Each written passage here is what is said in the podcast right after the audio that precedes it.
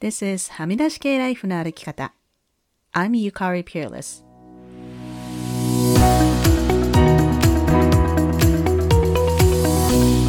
周りが決めた道からはみ出して自分だけの生き方をする人を応援するポッドキャスト、はみ出し系ライフの歩き方。Welcome to episode 257. 皆さんこんにちは、ピアレスゆかりです。10月に入りましたね。秋っていい季節ですよね。こう空が高くて紅葉が綺麗で。今日さっき出かけてたんですけれども、もう天気が良くってね、それだけでもう気分が上がりますよね。さて、今日は最初にリスナーさんからのメッセージを紹介します。フランスのあやかさんからです。ご無沙汰しています。フランスのあやかです。夏休みは日本に帰っていたりと、バタバタしていて、ようやく新学期モードに戻ってきたところです。そこで久々に落ち着いてゆかりさんのポッドキャストも開いて聞いてみたのが昨日のこと。数ヶ月ぶりに戻って聞いてみて、普段私ももやもやと一人で自分の足りないこと、不満を抱えていることにストレスを感じていたところで、ゆかりさんの声と話す内容がスーッと染みてきました。こういう一人でもやもや悶々と考えて生きている日常生活に、私一人じゃないとほっとさせてくれ、勇気づけられるのがゆかりさんの番組だと実感したところです。なお、以前紹介してもらったパリのひろみさんとも今週末会えそうで、フランスでのつながりにも実際影響しているのもすごいですよね。というメッセージをいただきました。あやかさんありがとうございます。みんなね、いろんな悩みを抱えていて、みんなもやもやしてるんですよね。このポッドキャストでは、そんな皆さんに、あなたは一人じゃないよ、みんな同じだよっていうメッセージも常に伝えていきたいなと思っているので、あやかさんのコメント本当に嬉しかったです。ありがとうございました。さて、私は先週はマニトバ州のウィニペグに行ってきました。たくさんの知り合いに会って、そして新しい出会いもあって、とっても楽しい週末でした。ウィニペグでの様子はニュースレターに書きましたので、お時間ある方はぜひ読んでみてください。さて今週はブッククラブでもちょっと出た話なんですが、日本人の私たちにとって大きな課題の一つ、何かを断ること、ノーということ、人をがっかりさせることについて話したいなと思います。このポッドキャストでも何回も取り上げたことのあるグレノン・ドイルのポッドキャスト You Can Do Hard Things という番組なんですが、これはエピソードの詳細欄にリンクを貼っておきますね。そこで嘘に関してのエピソードがあって面白いなと思いました。リスナーからの質問で罪のない嘘をついてもいいと思いますか？という質問だったんですね。例えば、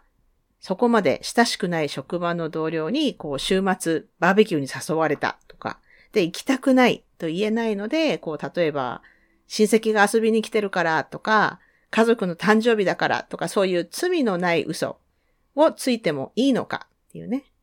こういう罪のない嘘のことを white lie って英語で言いますね。白い嘘。これね、もうあんまり使わない方がいいと思うんですよね。この白がポジティブで、黒がネガティブっていうステレオタイプだから、もう私はね、ブラック企業とかも言わないようにしてますけど、まあ、白い嘘っていうのももうなんかダメですね。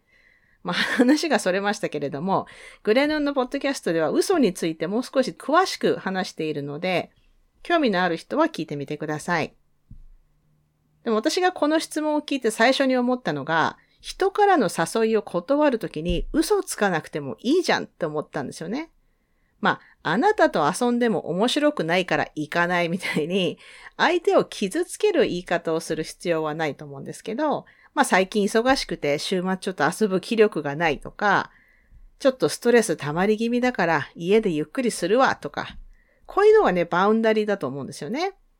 で、私もこうちょくちょく全然知らない人からお話を聞きたいので会ってもらえませんかとか、まあこれはオンライン、オフライン両方ですけど、言われたりしますけど、こう気が乗らないときは、今忙しいので、ミーティングは極力入れないようにしてますって言ってます。で、これって嘘じゃないんですよ。本当ミーティングって必要なものしかやらないし、もう、やっぱり自分の時間っていうのをすごく大事にしたいっていうのがあるので、で、日本人の場合は、断って相手の気を悪くしたら悪いっていう罪悪感で、こうなかなか断れなかったり、ノーと言えなかったりすると思うんですよね。で、まあ今週ブッククラブで読んだ章にも書かれてたんですけれども、自分の言葉、対応、あと発信に対して他人がどう感じるかっていうのはあなたの責任じゃないんですよね。で、あなたの人生で一番大事なのはあなたです。こう短い人生を人の機嫌を取ることばっかりに費やして、裏でもやもやしてる人生ってなんかすごいもったいなくないですか？ブレネー・ブラウンの言葉で好きなものはたくさんあるんですけど、中でも私にとって思い出深いのが、choose discomfort over resentment。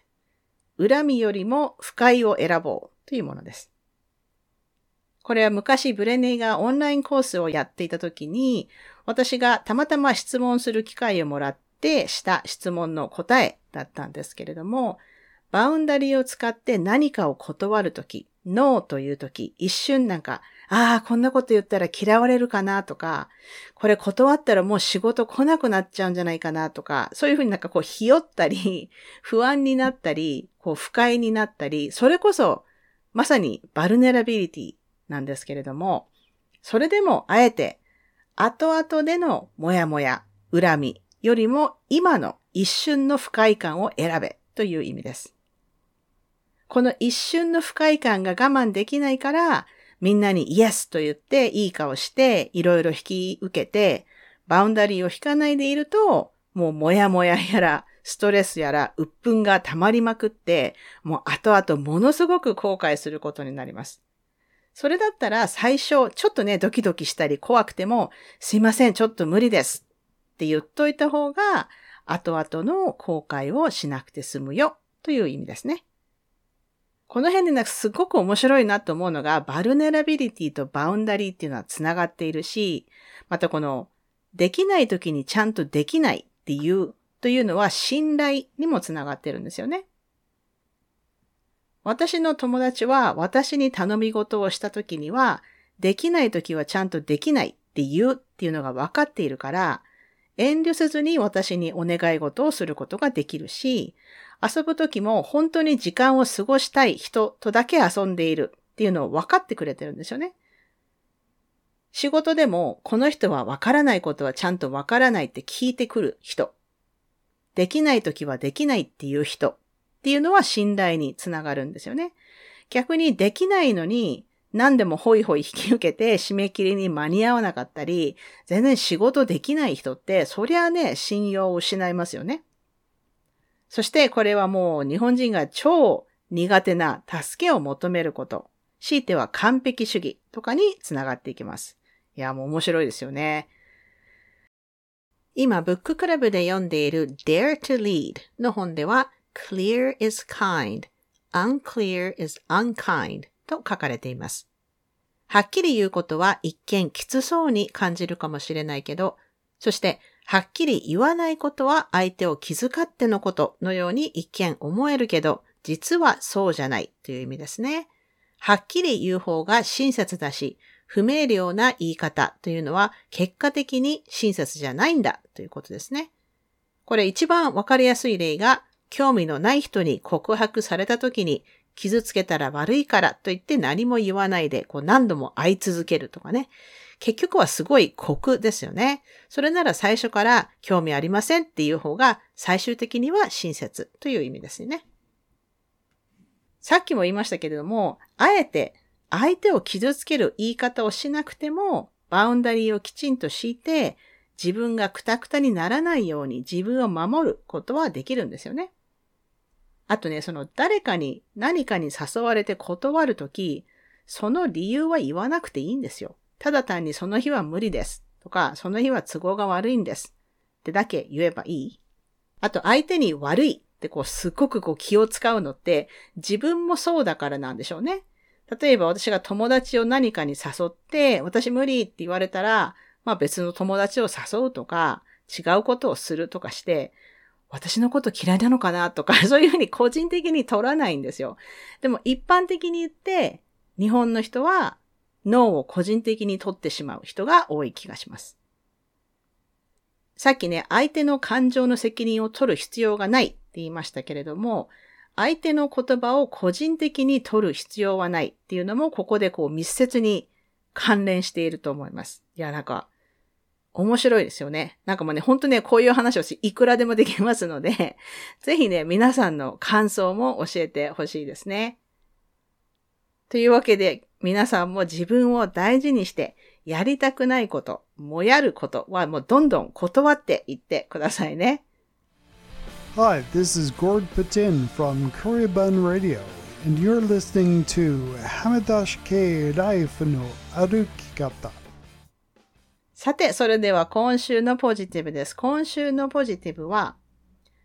昨日初めてパウワウに行ってきました。カナダは9月30日が真実と和解の日という祝日に、まあ、最近なりまして、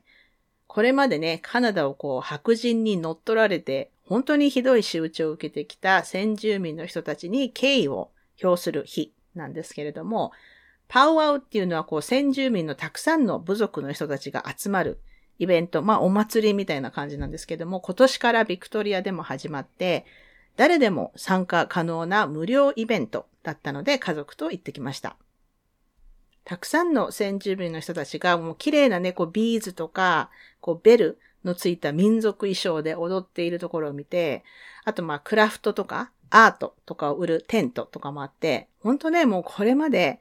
ものすごい辛い体験をされてきた人たちなので、もう本当ね、こういうイベントで私たちはどんどんお金を落としていくべきだなと思いますね。9月30日は別名オレンジシャツデイ、オレンジシャツデイって言うんですけれども、オレンジの T シャツを着るんですけど、もうね、会場の90%ぐらいはオレンジの T シャツを着てる人に溢れていて、まあ少なくともね、ここにはこうヘイトの入り込む余地はないなと思って、ちょっとそれで嬉しくなりました。